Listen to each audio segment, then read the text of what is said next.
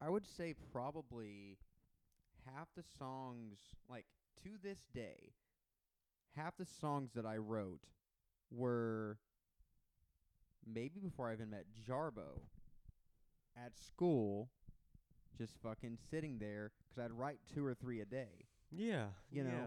like I would just sit and I, I get like just like fucking hear like just a a melody in my head, think about it for a while. Mhm. Words would form out of it, and then you know I just I'd write it. They were all fucking garbage. Not a single one of them exists today. I can't remember any of them, but um. Cause yeah, I was just doing it entirely in isolation, and I'd go home and I'd try to like figure them out on guitar, and they'd all be kind of the same or shitty or the same and shitty. Um, and you know, and I and I started to be able to like write a little bit and um but yeah, there was always feedback like um the first song I wrote was uh To See the World, now available on MySpace and um Reverb Nation. um and I wrote that when I was like 12 or 13 and um we're probably like closer to 14 and I was still getting lessons from Corey at the time. so I had like I had his feedback. You know, I played it for him. Um and um and so yeah, like it's it's definitely it's a lot harder to it's not hard to like especially now like back then it was i have a pen and paper and a guitar Hmm. and you know i wrote these words and i'm going to try to find chords and sing and play them and if i'm lucky then maybe a friend has like cubase or something or some Mm. shitty early like software Yeah. that I can put this down and like maybe try this lead idea I have in my head. Now it's songwriting is okay, um here's a song idea, but also um what does this song actually sound like? Like what is like a full production like demo Yeah. of this of this song and like where do you stop? You know when it's and like and a big one for me with how I like at least do uh do foxes is where do you stop in like well if I can just you know just uh, put an infinite number of of choruses here or whatever I can just fucking copy and paste shit and it's that simple then like where do you say enough is enough? Where do you like say no it's stronger to just do the riff one time for four bars and just let that hook and instead of well but you you play for four. Like duh. You play you play for four bars. And you like re- repetition repetition. Um you know all those kind of decisions that that come into it a lot earlier cuz it's just it's right there it becomes part of the of the songwriting process.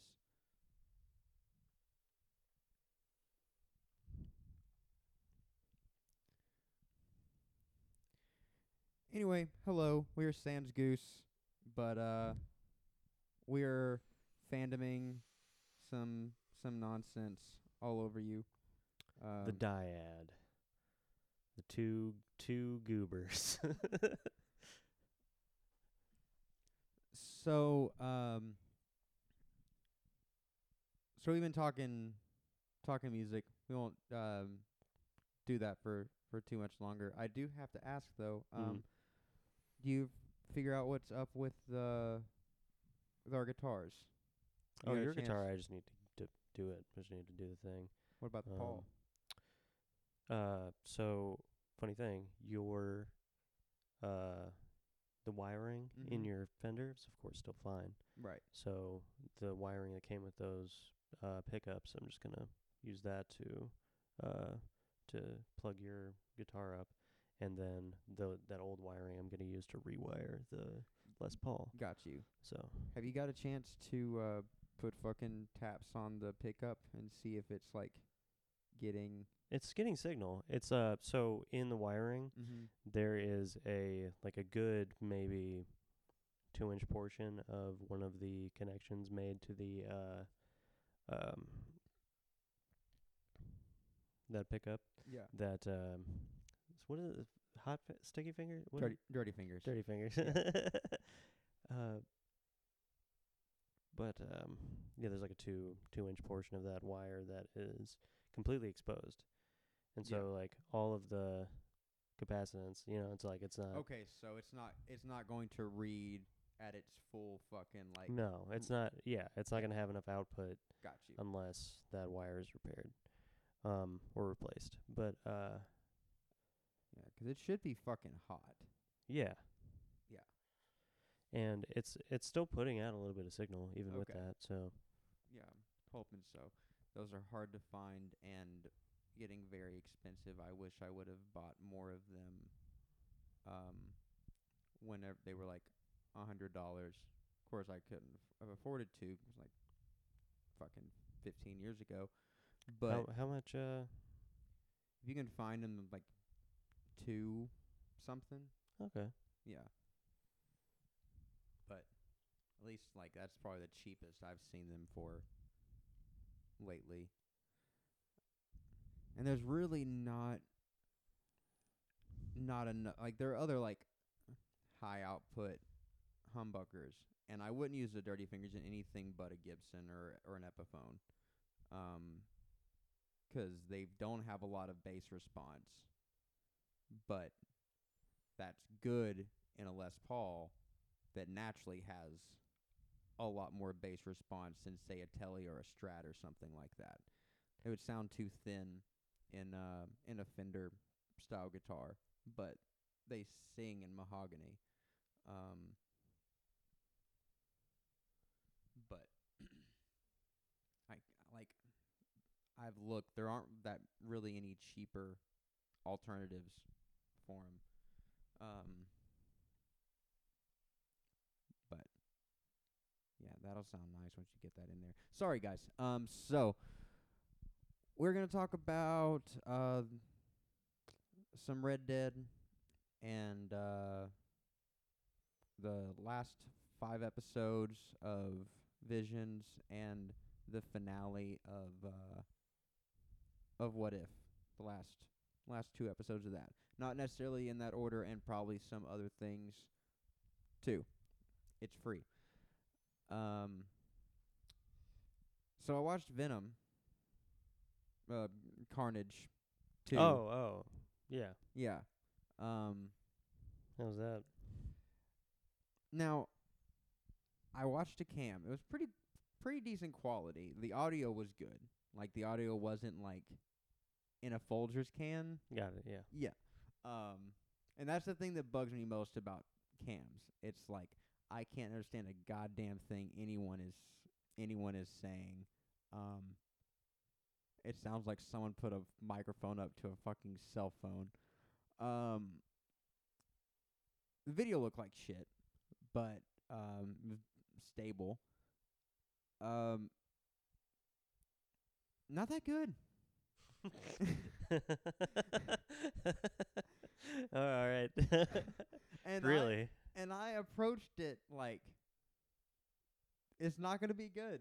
yeah. Like I was like going in expecting it to be kind of shitty, kind of really shitty, and um, and it was, but like not, and I don't even say not in a Batman and Robin or Batman Returns, whichever one you want to say. I think they're both equally kind of shit in different ways. Um, sorry, B- but like, 'cause no, like nothing charming or like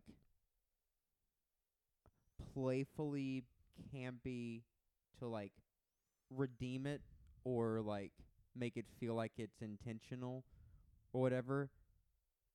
It rehashes it basically rehashes Eddie and Venom's like conflict from the first movie.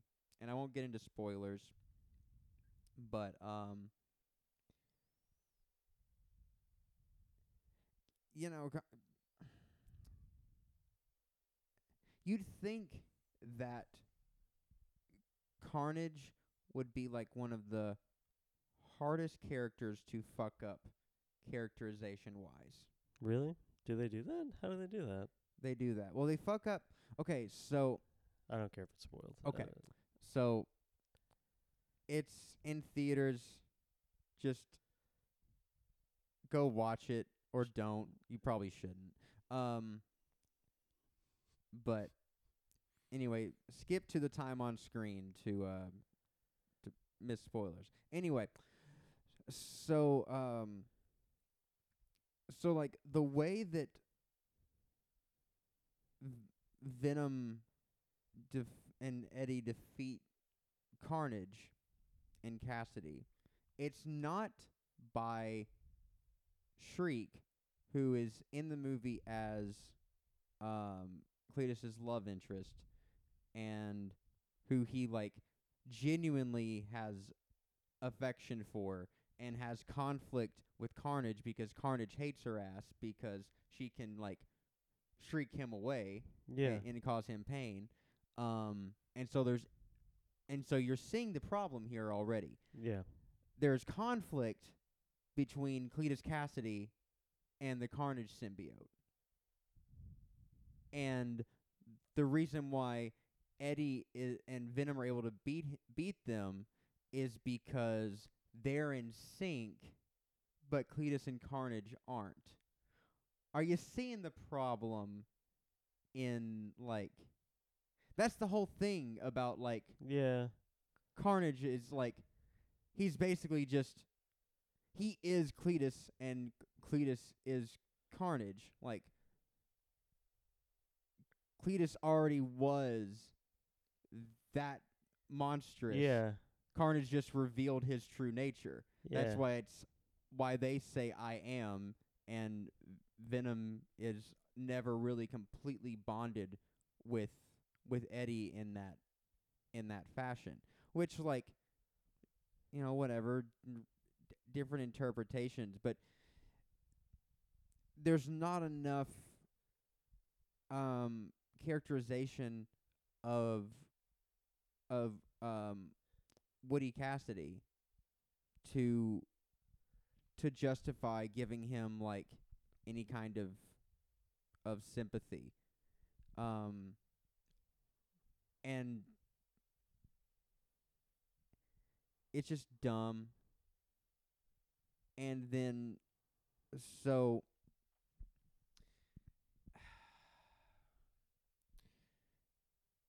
so anyway, Venom bites off bites off Carnage's head, and and that's the end of that. And that that did it. yeah, that that did it. Like he just he just bites he just eats Carnage, um, and yeah that that did it. Was no there a whack ass uh, after credits with like Tom Holland or some shit? Yeah, so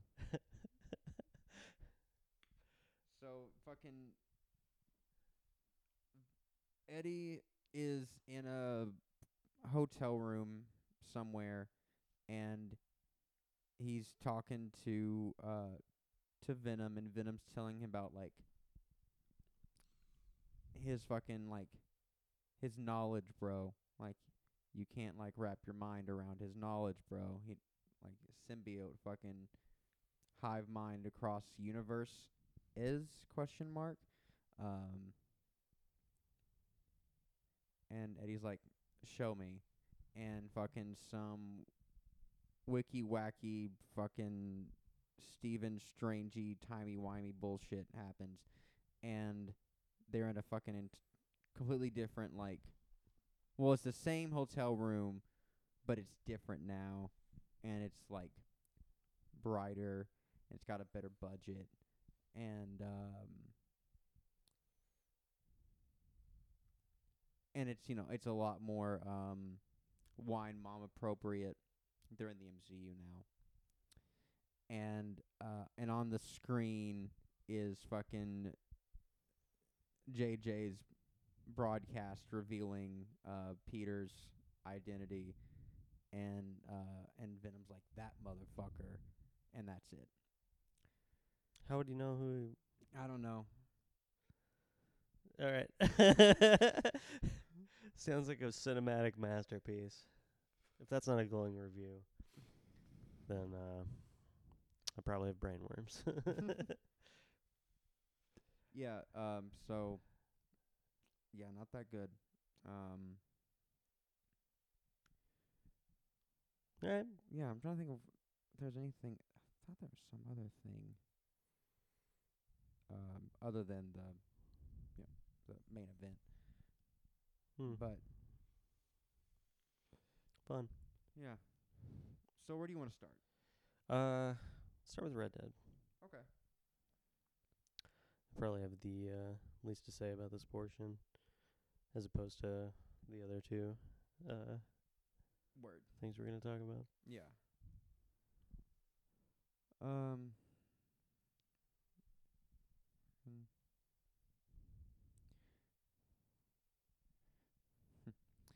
So, so let's see. We um.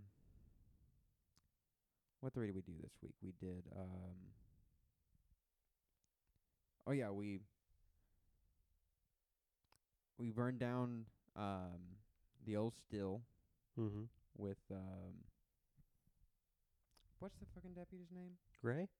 No. Or no? Um, fuck. What is his name? He's so dumb. Archibald. Archibald. Yeah. What a dummy. That guy. You just cannot see the writing on the wall. It's Mm. so funny when he's on screen.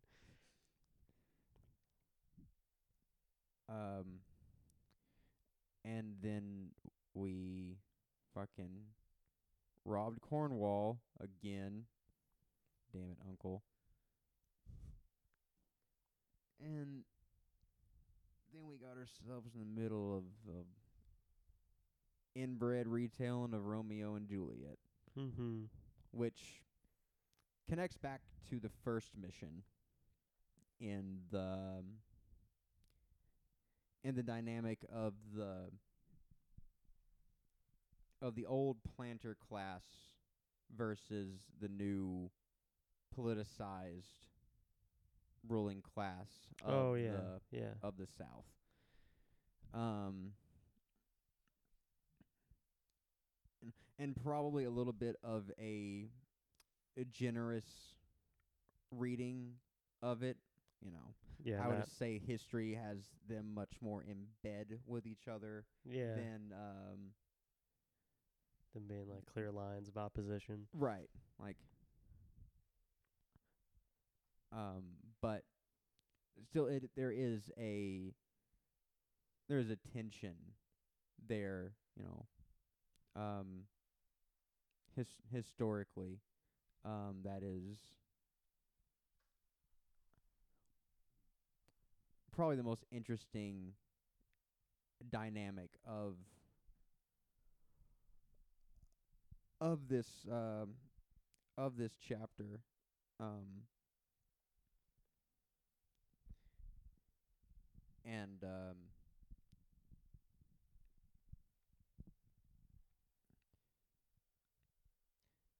yeah who who do you like if you gotta if you gotta pick one Grays or Braithwaite's I guess Grays. I don't know. yeah It's they're both garbage to me. Right, yeah. Um w- Yeah, it's really hard to s- hard to say 'cause like the you know, the Grays have embedded themselves into the socio-political structure of the town. And Yeah. so they are able to continue the exploitation of black people um most predominantly uh, um subvertly and Yeah. you know Yeah. but and then the the Braithwaites by maintaining um the like their farming practices and in integrating sharecropping and Yeah. um and and like uh shine running and stuff um are Shine running just- seems fun, so I will go. I will go Braithwaite, if only for the fact that it seems fun to like run moonshine around. yeah that is true damn but 'Cause then what fun are the Grays having that isn't like horrible? yeah and like kind of holier than thou. that's true yeah The Braithwaites at least get the uh the fun part of being a hillbilly without any of the uh cost uh, uh you know that part in in particular doesn't Right. have the cost of uh like karmic retribution and, and well it's like just exploitation. I guess the moonshine was created out of the labor of people who aren't getting Right. Yeah. And I think I think Matt's just ta- Matt's talked about this in the actual like in the Kush vlogs, like the um, what or maybe it was um a history as a weapon episode or something, but like what what changed isn't like the dynamics of the relationship, it was instead of the exploitation coming directly from the slave owner, it comes from the market.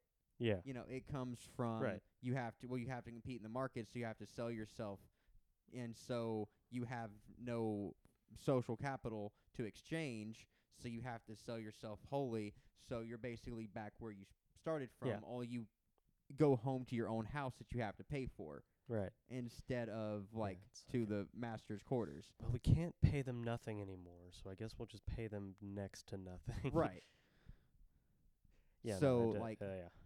And usually it's, I mean, it's the same people that benefit either way too. So I mean, it's a yeah, it's a, it's all the same idea. It's just, I don't know. With the with the Braithwaites, at least you get to pretend that you're not one of the people who are fucking in charge. Right. You know, even Yeah. though you are, because even the structure that the Grays, you know, maintain and defend, uh, serves them as well, because it creates a political class that is, Right. you know, lower than them, people who have less rights, less ability to enact their will, and sure they don't like having to, like, answer to anybody or to be able to be. Uh, constrained to the law of the land or even to any kind of communal or societal structure that doesn't just favor the family. Whatever, they're still fucking Yeah, it's, there it's all garbage, you know. It's hard to be like pick favorites here. Right. Um But yeah, no. Sh- Shine running seems fun. NASCAR seems like the coolest sport given to the worst people. You feel me? yeah. 'Cause it's just like it was born out of an anti-authority uh reappropriation of mechanical means to, you know, distribute an illicit substance and it became just like a propagandized celebration of excess and fucking uh hegemonic superiority. I guess. I don't know. Maybe the the the connection to legitimate like car manufacturers and things like that inevitably would create any racing institution to um you know would Yeah. create a uh, dissolution of its original uh purpose and just become another facet of consumption. I don't know. Still, cargo room. Moonshine gets you drunk and usually tastes pretty good. Maybe maybe NASCAR needs to evolve Yeah. like instead of just going in a circle, maybe there should be like goalposts and like Everyone Uh, has to steal their own cop car to compete. yeah, everyone has to steal their own cop car. And there's a giant beach ball. And there and there's and there's a there's a car, there's a goalie Right. at each. Ooh, should it be a car or a person? Nah, a car. Yeah. It should totally be a car. They already did that with people, and it's pretty gay. yeah. Yeah. Sock car. I'm just gonna skip right over the car. Yeah. Skip right over sar- car soccer. Yeah. Just go right to the pun. Sock car. Good thing there's nothing else like that, and we're the originators of this idea. I'm But- sure there's a thousand things like that. I mean, it's Rocket League. Yeah, yeah, but real. no, it's the realest of all, Zach. It's digital. it's the only thing that's real. So yeah, uh, how'd you, how'd you do in your in your race? Oh, fine. I don't know. I feel like um, the only thing that makes me fail a mission now is to fucking is to just have some catastrophe of the physics engine or bug to take place. Yeah. Uh, so as long as I don't just like smack my horse into something or accidentally like jump a fence I didn't mean to or you know like shoot an explosive I'm standing right next to because something weird happened with the camera. Yeah, Yeah, I think everything usually goes pretty well. Although I had to repeat, I, I robbed the the homestead with Sean, and I fucking had to repeat it 'cause I accidentally knocked the last guy out with the like butt of my rifle just 'cause I wasn't paying enough attention. So, and I haven't had uh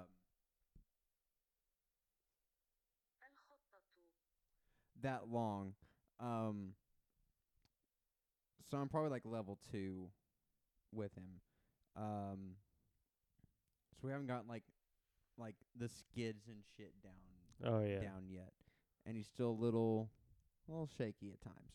Um, so I'm in the fucking lead and going past those fucking hay bales, and I get too far over to the left to dodge the first one, Oh, and, and you just, just, go fucking it. flying. Uh, Almost kill the horse, so I have to revive my horse. so I'm like, fuck. So I'm like, okay, no, just I'm- shoot him. I'll just so I, rev- I revive the horse, and of course Dutch is way too far ahead. He's almost a camp. No way I'm catching up at this point. I'm not fucking losing because of my because I had to fucking save my horse. So I get on the horse and I go the opposite way, and I'm like, when is this fucking like mission going to fail? Like, oh no, I'm in a race. like, okay, then I'll just get off the horse and kill myself. I can't get off the horse. It won't let me just like why off the horse. So I fucking to smack the horse run into a fucking tree and like Just set, like, throw dynamite at yourself. yeah, basically. yeah. Um, and had to restart that and listen to fucking Dutch's fucking stupid plan all over again and shit. but yeah, I smoked him that time, and I would have smoked him the first time, but just Yeah. not quite tight enough on those on those sharp turns yet. But Yep. Maple is my horse's name. I fucking forgot it last time.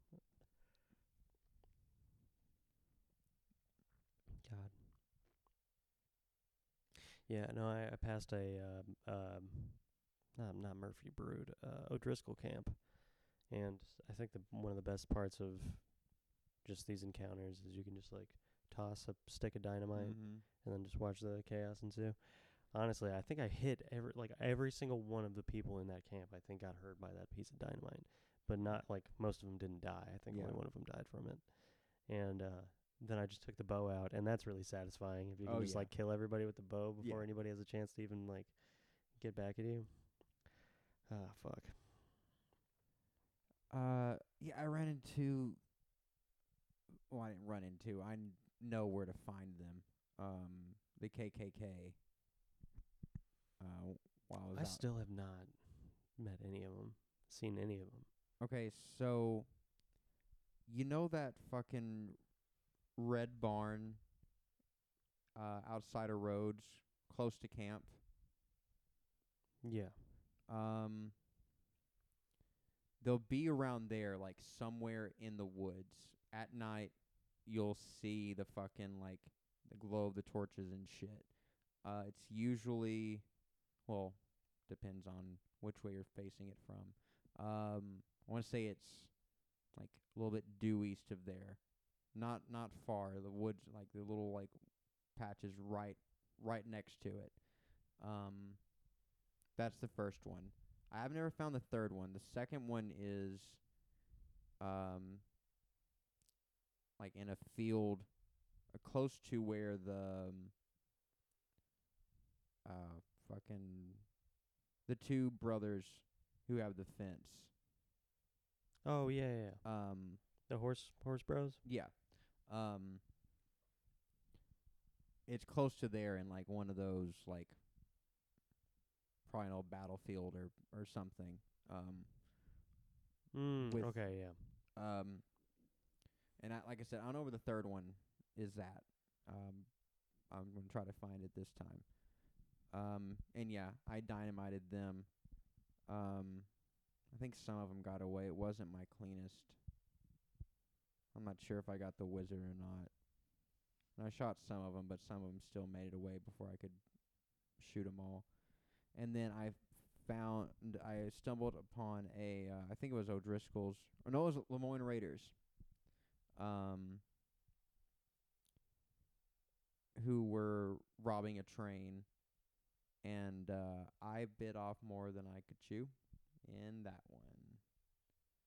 Didn't I need to um up my gun game. Mm. Um way way way too many of them. Um I died. And what else did I Oh, and I I finally for the first fucking time motherfucking Hosea Oh, well, we'll go over here. They've got all kinds of sturgeon in this lake. fucking just walk down from camp, like just on the shore, not a fucking mile, fucking cast out. I caught three fucking sturgeon. Never fucking caught sturgeon in the whole fucking game. Caught three fucking like 15 pound sturgeon. yeah. Just fucking just just chilling there right next to camp. Fucking Hosea's got us going to this crick over here. I didn't see a fucking fish for two days straight. I didn't see a goddamn sturgeon in that fucking spot. Um, but yeah, um, and then um, Robin the the stage that is probably I think that's one of the most like intense missions like Yeah. like subtly intense but just trapped in there them coming from all sides it doesn't fucking matter how stealth stealthily you kill the motherfucker that Yeah. that comes in there like as soon as you like quietly slit his throat like all right let's sneak out the back Charles with his fucking shotgun just like boom like well what well, I thought we were going to take it s- slow, Arthur, or what the fuck ever Uncle s- Uncle says. I decided to improvise. Um, but you know, it's it's a good, and I don't want to say m- metaphor, but it's it's a good encapsulation of like where the gang is at at this at this point. You know, like we're we're past tr- train robbing. Train robbing is never gonna go well again. You It's know, just uh, yeah, it's just desperation now. That's Right. how- it's we're we're closed in now. The house is falling down around us, and they're coming at us from all sides. Um, and the like the the claustrophobia of the moment is starting to is starting to sink in and starting to become become apparent. Um,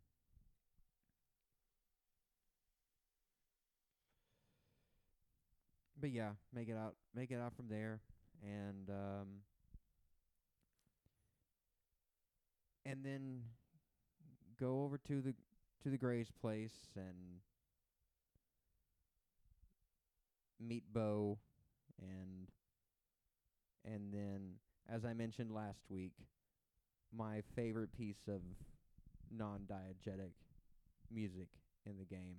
I mean, I I love Unshaken, and um, that's the way it is. And well, no, my f- okay. Favorite piece of non-diegetic music that exists on the fucking soundtrack that I can actually listen to. My favorite piece is the score when they're coming off the mountains um at the beginning of chapter 2 yeah, right before um like you get like the wagon wheel breaks. Um there's a like a lyrical version of it but i just want the fucking just the vocalizing um just Yeah. that just the pure sound and that doesn't exist on score on any of the fucking like soundtracks for the game um somebody should just rip the audio from the uh from the sequence. Yeah.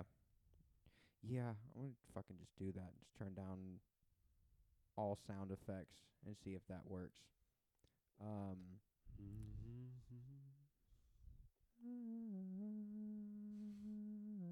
that part. That's the part I'm talking about.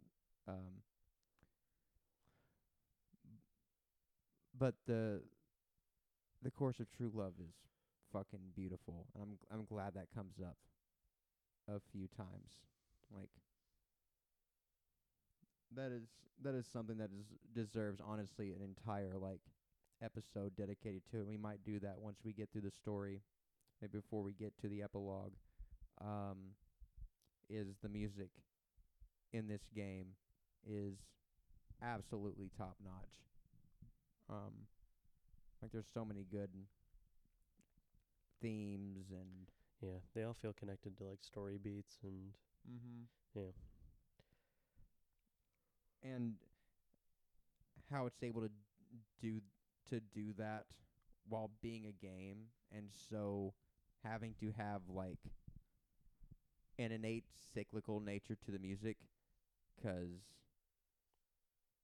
you know you can't like do it for 16 bars or whatever like the music may need to just change on a dime halfway through a measure into yeah. something because now bounty hunters are coming after you, or now you stumbled upon fucking Crocs or fucking Lemoyne Raiders or some shit like that, you know. Um,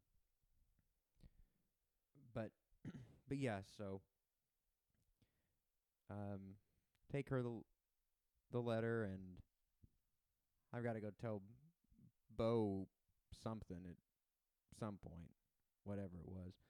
But um, for now, back at camp. And um and I get back to camp and Dutch and Javier are sitting on the beach or standing on the beach, shore, whatever. Um and they're and they're talking and um and I think it's well it's a low honor like I can't remember if it's when you leave the doctor's office or if it's part of the montage of um of shit in the the final ride back to camp. Like in the and that's the way it is, like in the little quotes that show up. Um but it's the um, I think it's the we're not criminals, we're outlaws. Um and he's just like reassuring Javier, and Arthur's like, "Oh, you ain't got to question Javier's loyalty." And Dutch says, "I ain't so sure about n- any of you these days." Which is an interesting thing for him to say. I mean, we we know that's where he ends up, but it hasn't been a day since he just, you know, I was going to say you're like a son to me, Yeah. but you're more than that. You know, the um,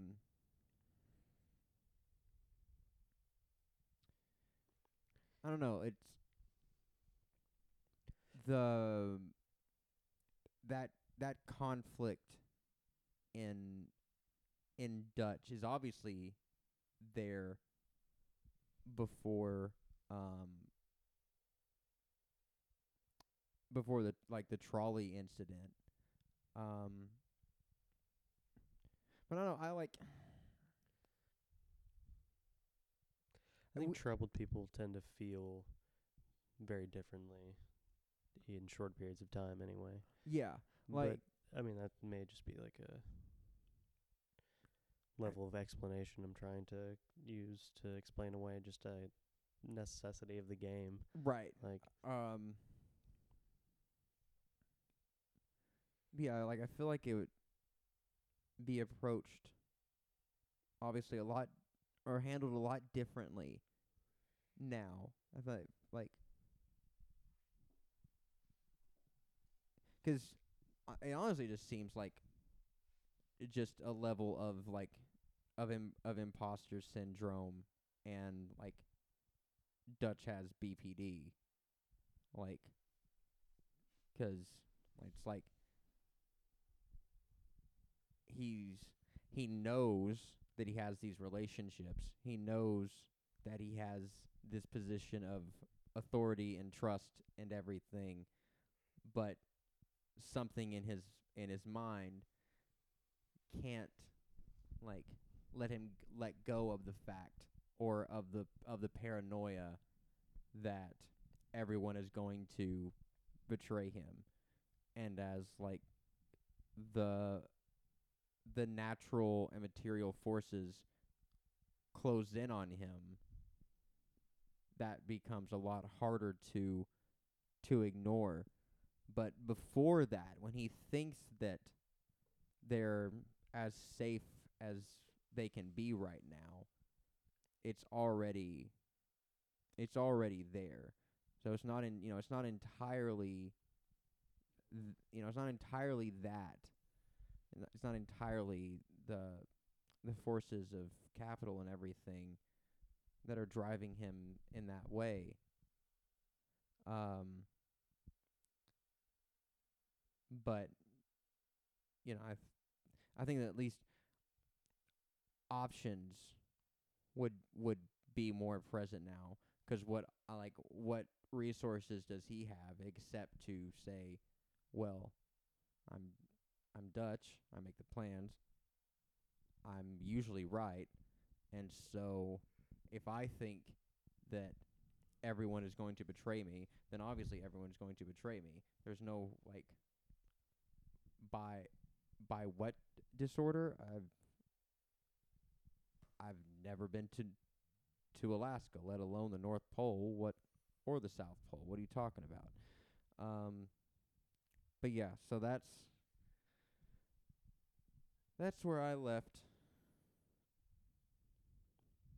Went to went to bed and and then tomorrow we'll get up and oh yeah, and I did the fucking um oh the Glenn Hughes um fucking uh Strauss mission. The one with the fucking graveyard. Oh yeah, I haven't Yeah. done any of the Strauss. The second l- uh, set of Strauss stuff yet. Yeah. I was in town to um, meet Dutch and it was right there. I was like I was going to go ahead and do that. Um and th- so you know you can't do shit in um in Rhodes while you're deputized. Yeah. Um, except one time, I don't know if you shoot somebody that'll cause a bit of a stir, but the two assholes, they're like, "No, I ain't gonna mind you at all. You, you, know, you mind your business, we'll mind ours. Yeah, have a good day." Like, I said, we're closed. Fucking pistol whip both those motherfuckers out. And so Glenn gives me the brooch and he's leaving and I'm and I'm following behind him just like just like just leave town. Just leave town. I want to kill you. Just just leave town. and he just like he walks past past those guys and fucking double takes like, "Whoa, what the hell happened here?" Um but yeah, that's that's about all I got into this week. You do anything off the beaten path? You just do the Oh, we already we already mentioned uh, all the stuff I did. Oh, I did some of the um, wrangling of the exotic animals. I think the only one I got back is the um, the donkey, the donkey zebra. I've only done that like w- one time. It's one. Of, it's probably my least s- favorite set of uh, side missions. It's just not very interesting in any way that is uh, beyond just the silliness of it. yeah. Yeah, that one and um uh, Magnifico. Is that the uh, freak show one? Yeah. Yeah. Those are ones like okay. I did it like one time. Like I get it. Like yeah. That one is at least weird enough in the playing of it that it's it's rewarding in that sense. yeah. Like you get to chase a little person who's conducting magic through the woods. I Right. mean, it's fun. Like it's just weird and goofy. But uh, you know, like wrangling the the zebra isn't that much fun. And then later on with the Right. uh I guess the lion part of it's pretty pretty cool. But again, it's as you said, it's like it's really only like the first time Yeah. that you that you play it. It's 'cause you know you're not expecting the lion. Um, Yeah, 'cause they set up that he's bullshitting really well, and then Right. it's this version of that that there oh there is a uh, an actual lion here. Why doesn't he shave his mustache? That's like one of the main things 'cause like he's just saying, "Oh, I'm just tricking." It's just it's an illusion, you know. It, it's uh I'm just pretending to be a woman 'cause then it's somehow more impressive that I can wrangle animals. right. And uh but then why leave the why leave the fucking the clit tickler up there? it's fucking makes no sense. So, did you did you watch um Chappelle? No. The closer? Yeah. no. I, I still probably will. I just I don't Did you watch it? Yeah. Uh, what'd you think? Um, like I said in the in our chat with with Jacob, I think he made like he there were there were some some funny bits in there. Um, he he made a fucking movie pitch that was um base that was ancient aliens but somehow more blatantly anti-semitic. Um and then like he made some some valid points as far as like um like the like intersection of the LGBT community and like white privilege insofar as it relates to white LGBT people but you know a little bit of lip service was paid to like to the to the black um gay or trans community or whatever but the you know, the justification for most of it was um he's like he's talking about um he was at at a club or a bar or something somewhere and um and some altercation happened and uh and a trans woman uh called the cops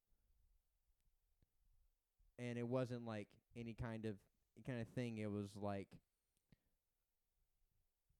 uh, oh your fucking dog is lost. I'll help you. I'll call the cops. You know like a white person calling the cops 'cause that's what you do to help somebody kind of thing you know like white people do. Yeah, yeah. um, and, and I can't remember what the exact scenario was, but um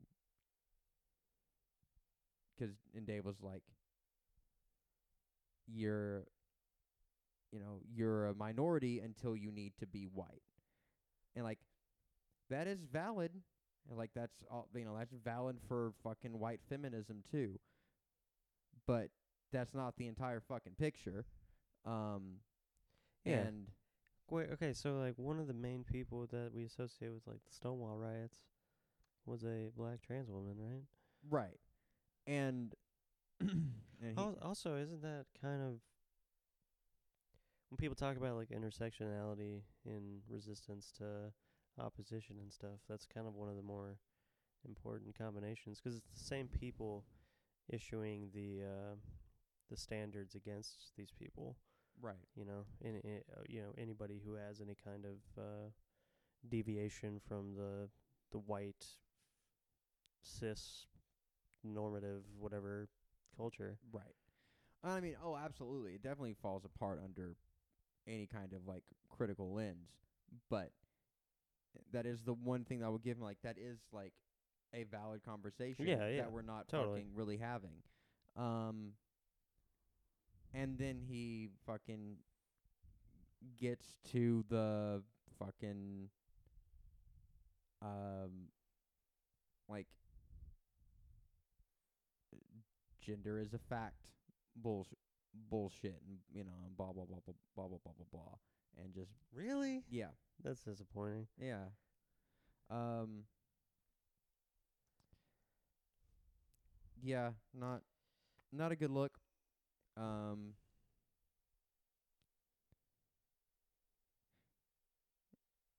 you know um It just seems like okay, if you're gonna I don't know, it feels it feels pretentious of me to feel like I have better insight into the way this stuff intersects, but it seems like for somebody that has undoubtedly benefited from the way things are. You know what I mean? right Who is whose life is being held together by supported, you know, to a to a to a grand extent because of his talents uh acknowledgement from from society to use that to undermine the struggles of another group of uh people who, you know, in other circumstances wouldn't be able to uh have any kind of agency or safety in in our our culture. Yeah, I think it was Jack Saint. Um, he said on Twitter like, if you're a a millionaire in a society that is becoming increasingly hostile to millionaires, pitting two classes of marginalized people against each other is probably a, a good position to to be in. Yeah. You know, um, It's not it's not cool. no, it was disappointing. Um, but like and it, like I said, it was, it was funny at times, but I don't know. Maybe like, eh, like this is this is out there, but and like and he said like whatever shit he said about like about punching down, which is just like, it was like, in order for it to be punching down, you have to believe that they're beneath you. Like, no, it's about your like your class and material position in relation to your target. It has nothing Yeah. to do with how you feel about them or if you think they're beneath you or not. And like, here's a wild, wacky idea. Maybe if you're in a position of power and privilege, don't direct that to anyone that is beneath you. And if you're rich, that's anyone that is not. Like, take marginalized people off the fucking table. But that's also fucking like hillbillies and white trash or who the fuck ever. Like, direct your ire upwards and you won't piss anybody off. Now, pissing people off is the entire name of the game Yeah. 'cause like he's a cash cow for Netflix. They're not gonna fucking take his shit off of there, and so all this does is just build buzz. Makes us all talk about the Yeah, Dave exactly. Chappelle special. um, I mean, if it it sucks too because like I I feel like I'm in a position where it would be inherently disingenuous for me to take so much umbrage with this that I would make a stink about it. Like Right. I wouldn't, you know, I wouldn't like bring this up to people. I would like I would respond with my opinion if I was asked. But like it's not uh, like uh, it because I'm not I don't have any like friction in these things other than like with my beliefs and what right. and I can't do anything to bring those into like the real world in in just my normal operations. So Right. why should I feel the need to to weigh in or you know what I mean? Like I Oh yeah. uh, that's kind of why I've been avoiding watching it 'cause I don't want to have to have a take about Have- it. right. uh. yeah.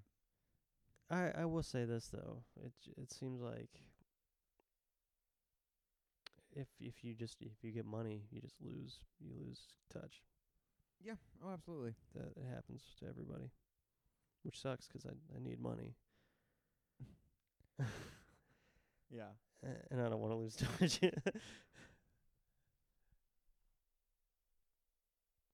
Fuck. Yeah. I.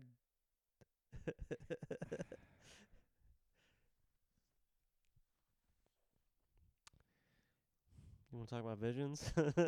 Well, I. Yeah, but. Bef- I am running out of time. oh, okay. Um. Well, um. Yeah, we'll talk about visions and what if here in a second. Here is a uh, word from our sponsors.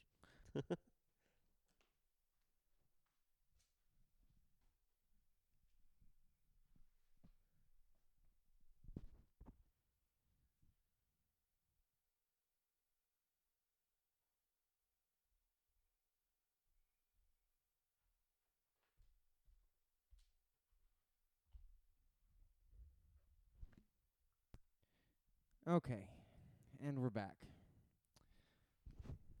Please support the channel by buying those products and or services. Um. So yeah, um, so visions. So do you get time to finish Yeah. the show? Yeah, cool. I tell you what though, standout episodes for me were five, eight, and nine. Interesting. Yeah. Um, yeah, I I debated on because originally I told you to watch up to five last week, Mm-hmm. but um, I didn't want to send you off with. Honestly, I I think that five is out of the park. Yeah, I was thinking when it ended, I would watch an entire series of Yeah. this. Absolutely, Um, it it feels like such a pilot. it does. Like 'Cause you've got a sick ass group of people there, all with Mhm. different motivations and character types, and the main character seeming Mara, I guess was her was her name? Kara. um, uh, was you know best girl material. Just a just a really fucking awesome introduction yeah. sequence to her, and we get to see development with her. Mm-hmm. I think if it was a series, that probably wouldn't have happened yet, with her like getting a color to her. I know. I think that. I think everything like works as like. As a as a pilot. You could, yeah, you could definitely run with it. it yeah, none of it's ca- based on where we end. There's so much room for Right. 'cause her dad being in peril could take them Mhm. to you know the four corners of the fucking galaxy. Yeah. And finding the other lost Jedi. Yeah, 100% I want I want more of of Yeah. that. The oh, and the uh, last shot with the the, the whole Mhm. station being revealed to be a lightsaber. with Yeah. the- yeah, just super fucking sick imagery there. the now that we got never got a name for him, but the old droid like, Yeah, who was just fucking sipping. This episode really, and I forget who the fucking um who the studio was for this one. I think it was I IG. Um, but this episode really had some Ghibli vibes oh yeah. to me. It felt like um oh what's the one with the fucking the speeders and the uh fuck I can't even remember. Uh it's the Valley of the Wind. Mm. Yeah. Um that one's really fucking cool and this had really really interesting motion. I noticed at one point I could tell everything like the just the care and detail that had been put into every scene when they're wrapping up the uh s- lightsabers together. That cloth looked like Yeah. it's one of the hardest things to do is to draw textures and like um like cover things in a way that's believable to where they don't just become the new Right. you know what I mean? Mm-hmm. So it's yeah, I could just tell how much they actually gave a shit just watching the animation of them f- deliberately folding up all of these lightsabers to to get them out of the scene. It was uh, oh man. It felt like I bet that that must have been like 30,000 drawings Oh God, yeah. somewhere around there, maybe more. But yeah. Like your average episode of Avatar is apparently like 20,000 drawings. I think that like your average anime is like 4,000 drawings. Mm-hmm. I think that yeah, that was probably beyond uh what we'd see at a typical western animation. But um yeah, fucking all of the story beats hit hard. The the twist was cool. I felt like maybe if I was paying more attention, it's one of those like those those subtle turns where you feel like if you were really paying more attention, then you would see it. But honestly, no. Like I've watched that episode more than any other one in the series, um, and like even knowing that it's coming, there's really, really nothing that that gives it away. I it feels like the uh the moment when they're inquiring whether or not they can trust um fuck what is his name? Um, the, the Margrave, yeah the Margrave. What was it? The, the Juro? Is yeah, Juro, yeah, um uh if you turn that on its head we have no reason to believe that these people are who they say they are. Right, you know the only person we watched um arrive was the um the kind the the the person who the story was taken from you know Ethan. L- yeah Yeah. the the false the false protagonist yeah. i i love characters like that because Oh yeah.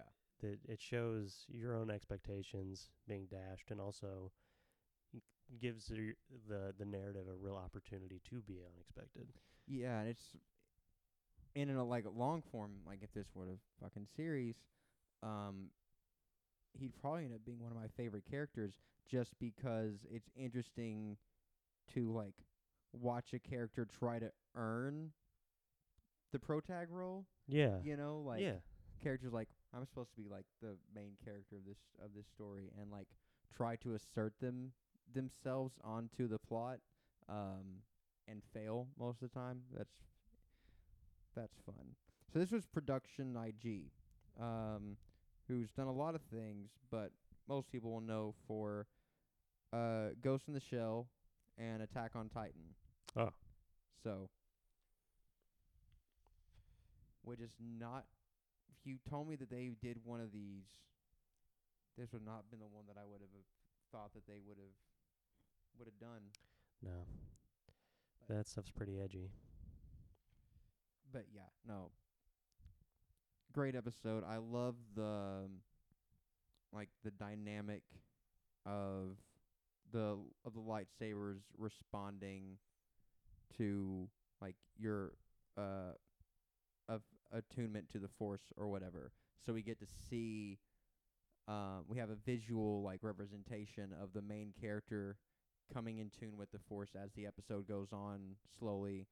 And so that's why I think it works best happening in this episode 'cause if you stretch that out, I feel like the impact would kind of be weighed down by the when is she going to get her color kind Yeah. of thing. It Oh, happening yeah. in the first episode. She still has a lot of growth ahead of her as a Jedi, Mm. but getting that basic level 'cause the other kid's there too already of like being connected enough to like uh crystallize her lightsaber or whatever.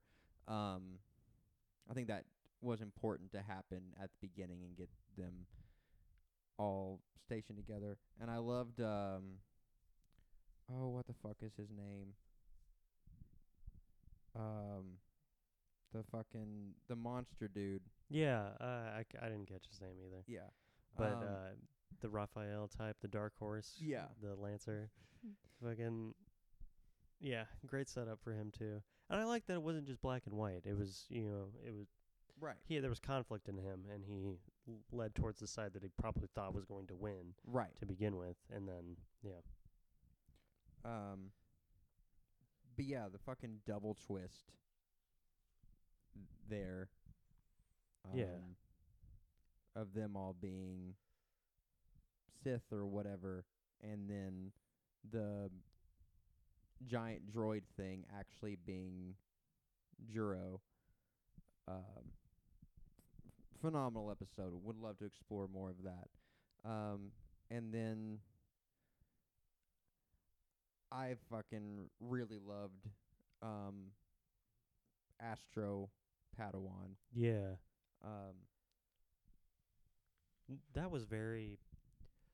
That felt um, it felt it did feel like Astro Boy to begin with. but Oh, it was sure. it just was Astro Boy Right. for the most part, but um, that had such heart. That had such a clear Mhm. understanding of like why people enjoy Star Wars and what it means to like children, and just the concept of hope and of renewal and kind of that shonen feeling of your emotional content being your real strength, like your Right. internal strategy being what actually matters to to overcome whatever obstacle. Yeah, I wrote down Astro Boy meets Pinocchio meets Mega Man meets Star Wars. Yeah, totally. The power was in him all along. but yeah, also yeah, he kind of looked like uh, a combination of Geppetto, Doctor Light, and the uh, uh, engineer dad surrogate from uh, Astro Boy. yeah. Um yeah, and that's one of those that kind of directly conflicts with um with lore like droids aren't supposed to be able to use the force but that's like but that's the entire thing like If you He's not- yeah, if you had the Force. I mean, ha- if you're if you're alive, I don't know. It's just why are droids right not, not seen as living things uh, Right. on some level. It's very strange, especially when Kid Gr- Grievous couldn't use the Force, right? Was Right. that Yeah. okay? That was a whole whole spiel. um It's more machine than man now. but i mean if you're telling Pinoc- pinocchio Yeah, then you have to accept the premise yeah. that uh He can become a that real boy. in- right something inanimate can can have a soul or whatever and can can be animated and be al- be alive um So you've got to break that, and I'm glad they did 'cause yeah, this is these three, four through six, is a really solid run of just really good, heartfelt um, stories. The last three get a little dark. They do get dark. I was very impressed that they had the chutzpah to end on that note, Yeah. especially uh, like ending on the emotional lowest beat of the entire um, series. Yeah, and you said f- five, eight, and nine Mm-hmm. were yours. yeah. yeah. I felt that eight had the most, although it had my least favorite voice acting of any of the episodes, Yeah. especially in Ocho. I thought her her performance was completely over the top and weird. Yeah. Um, but uh, the the main character I thought and the father were fine. Like everybody else was fine. It was just it was mainly her that it was fucking me up. But in general, there's some weirdness there. That's one where I think the tracking is the strangest with the Mm-hmm. the the mouth movements. They all feel a little bit off, but this one is like the one where it takes me out of it. Right. But I will say the the conflict at the center of that episode, I find to be one of the more interesting ones that we get in all in this whole in this series so yeah. far. Uh, the the the desire to hold true to this this family that has been the structure of power and also been the boundaries of your existence for your entire life seeing that there's something greater than that that can potentially eclipse the power and influence Mhm. of of the community and and f- like power dynamic that you were born into uh can is very enticing it's a tempting idea but what you know the father and adopted daughter understand is that um, just the, the ability for progress, Right. the the potential to expand, isn't worth the the dissolution of what your foundational world is. You don't, you know, like you you give up too much to to inherit the the galaxy in this case. Right. Um, and you know, obviously, they're dealing with, it from our understanding of it, like thinking about it from like a materialist, like Marxist perspective. Mm-hmm. Obviously, the empire's not the fucking answer to any of Right. this shit. You know, it's it's progress towards yeah your eventual den- genocide or subjugation. Those are the options. Yeah. So, yeah, I, I just thought that. Uh, plus, the fucking design on uh, the way that uh, the Force was visually interpreted and the design on the lightsaber, Mm-hmm. I thought was really interesting because it was more of like a this is magic sort of sort of Yeah. thing. The the rune uh, that the the father places on the ground, Mm-hmm. and she gets out her weird fucking Frieza core scanner that was uh, that was out of left field for me. I didn't I hadn't seen one of those in that yeah, that's a new thing. yeah. I was like, oh, she's in the freezer core. How did this happen? no, uh, when she puts the scanner away, and uh, he's like, "You see this with your own eyes." Yeah. And uh oh, and then the the elder. But I don't have that much. I mean, it was a great episode, yeah, but it was just it felt that one felt very. um It felt episodic in a way that yeah. most of the other episodes feel complete. Mm-hmm. That one felt like it was just we're only getting a glimpse of what's Yeah. actually going on here.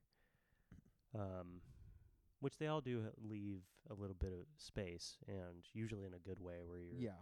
You're just like, okay, the story was completed, but there's still uh, loose ends, not in a way that feels uh, unfinished, but in a way that gives new breath and interpretations to the world of the story. This one kind of just felt like, okay, we had this esoteric big bad that we Mhm. were gonna assume was connected to some larger force or some you know entity that that could be further examined but really it was just like this one old dude Right. was really evil Yeah. out in the wilderness Yeah. it, w- it was kind of nice to see the um, to hear the the philosophizing of the two m- uh, main characters Mhm. the master and padawan they they had I think that's actually what carried that episode. Oh, Was for sure. was just the dialogue, the the the Yeah. strength of of all that. Um, the the drawings, of course, were very beautiful too, and just the the focus on a more naturalist uh, uh, perspective It kind of felt like episode four in that sense, Mhm. where you're just kind of looking at the the nature of everything. I, r- I really liked the uh, the villain. Just his whole energy was very Yeah. compelling. It was infectious, really. Uh, I wish he had some more catchy lines 'cause none of them are really coming back to me. But I just remember his general vibe just being almost jokery. Yeah. He's, yeah. He's like he stayed out in the woods long enough to become Joker. Yeah. It was oh, uh, I think yeah, I liked the the. There was one s- like single rumination. I think that they were meaning to encapsulate the whole uh, conversation Mm-hmm. because he mentions that the uh, the master mentions that if he had met the old man in his prime, he wouldn't have been able to defeat him, Mm-hmm. and uh, because power is impermanent. And then the Padawan's like, "So you're saying power is pointless?" And he's like, "No, you can use power to protect people that don't have it, but it, like everything else, is is um, I just said it is Impermanent? temporal. Yeah. yeah, is impermanent, is uh, temporary." Uh, and I think that's a that's obviously a very true thing to say, mm-hmm. and gets to the, the point of a lot of uh, strife people have. Mm. Yeah, yeah, it kind of ties into that whole concept of power as responsibility, as opposed to just the the brutal understanding of it as Right. the ability to enact your will. But then- Speaking of, Yeah. That that final episode really fucking it's it kind of turns a very common trope on its head where somebody believes that they're um uh or they they buck against the notion that they are destined for something mm-hmm. and it's usually for the better. It's Right. usually for the the sake of being like, no, I'm not just gonna be like worthless or have no value in the world.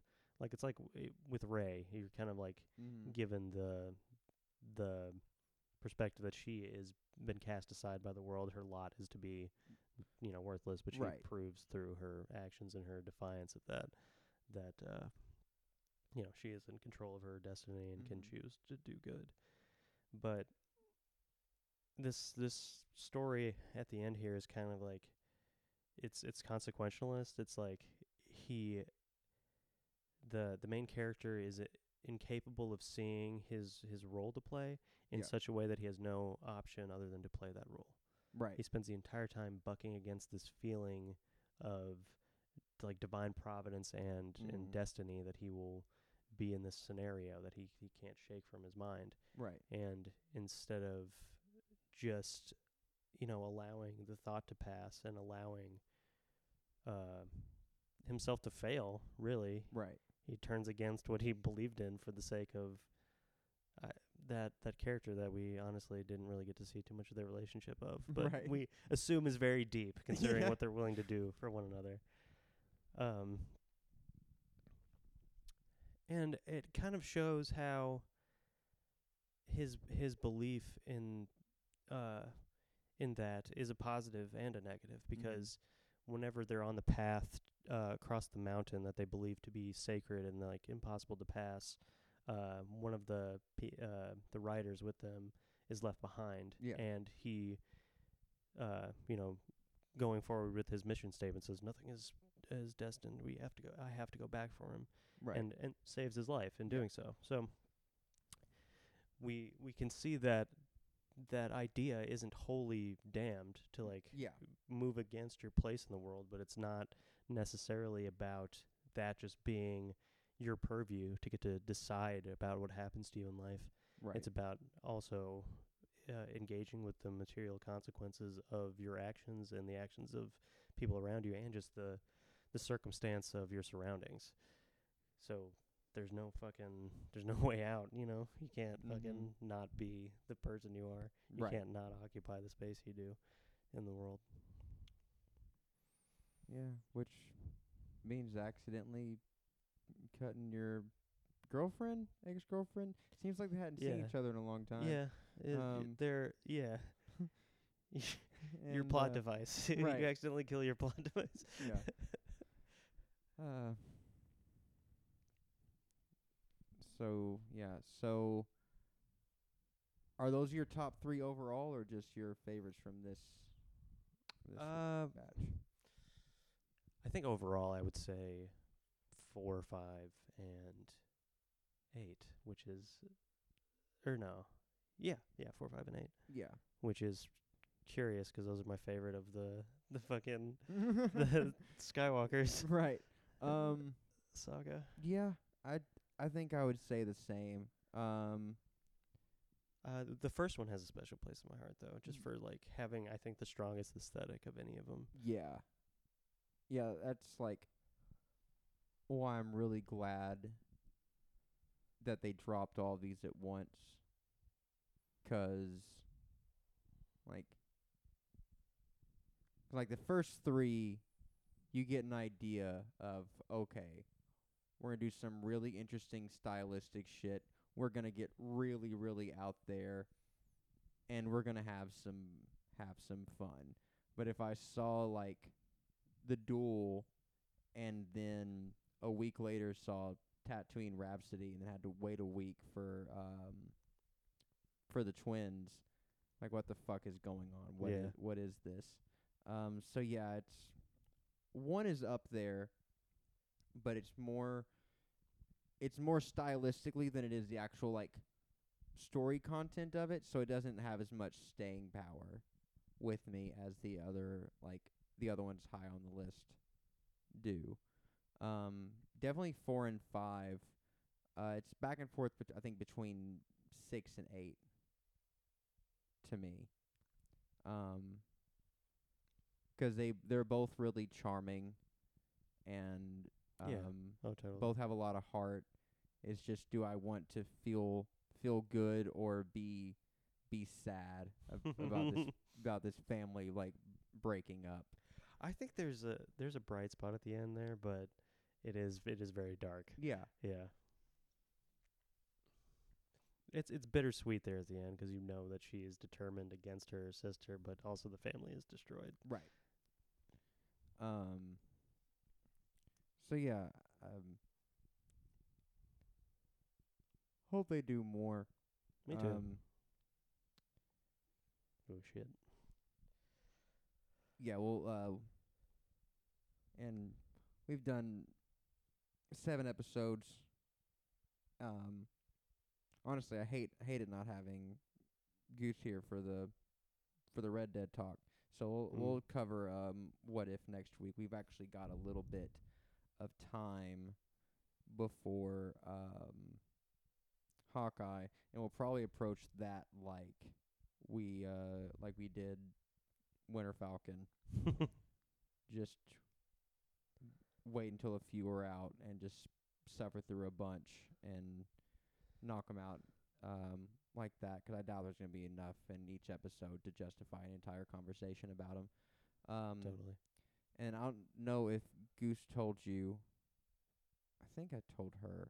I may have said in the fandom chat.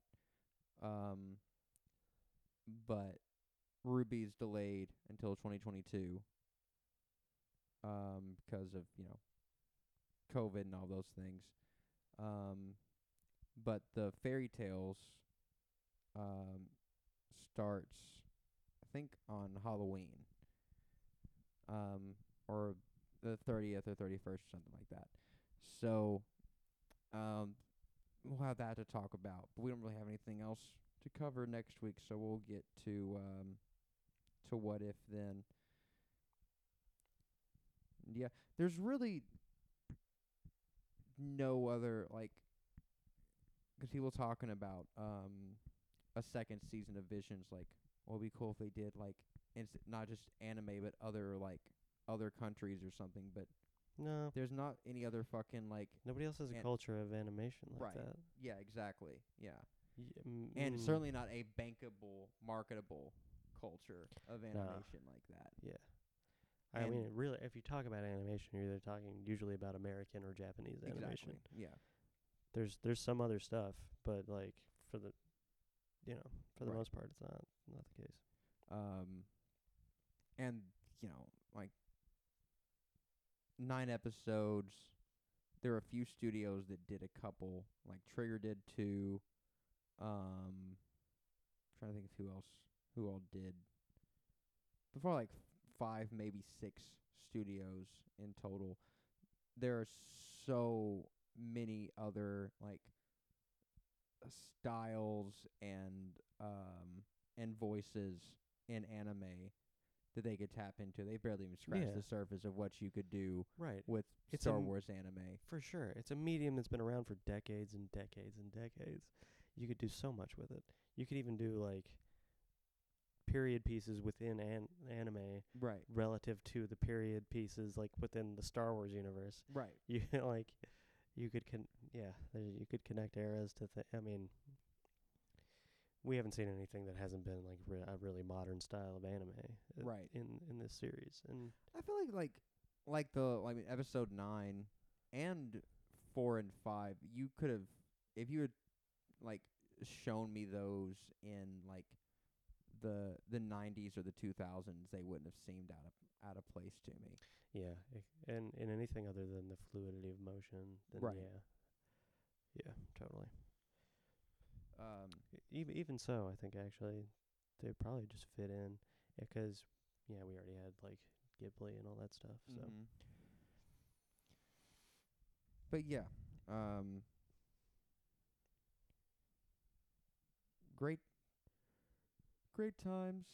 Um genuinely surprised by how m- how much I en- enjoyed this me too. series um and how much how much charm it has like there are maybe a couple episodes of what if I might go back to but um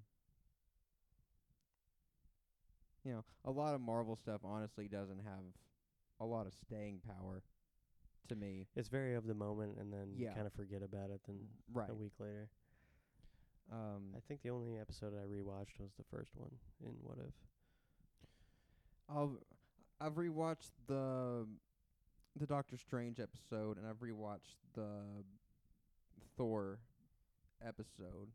Um I think that's about that's about it.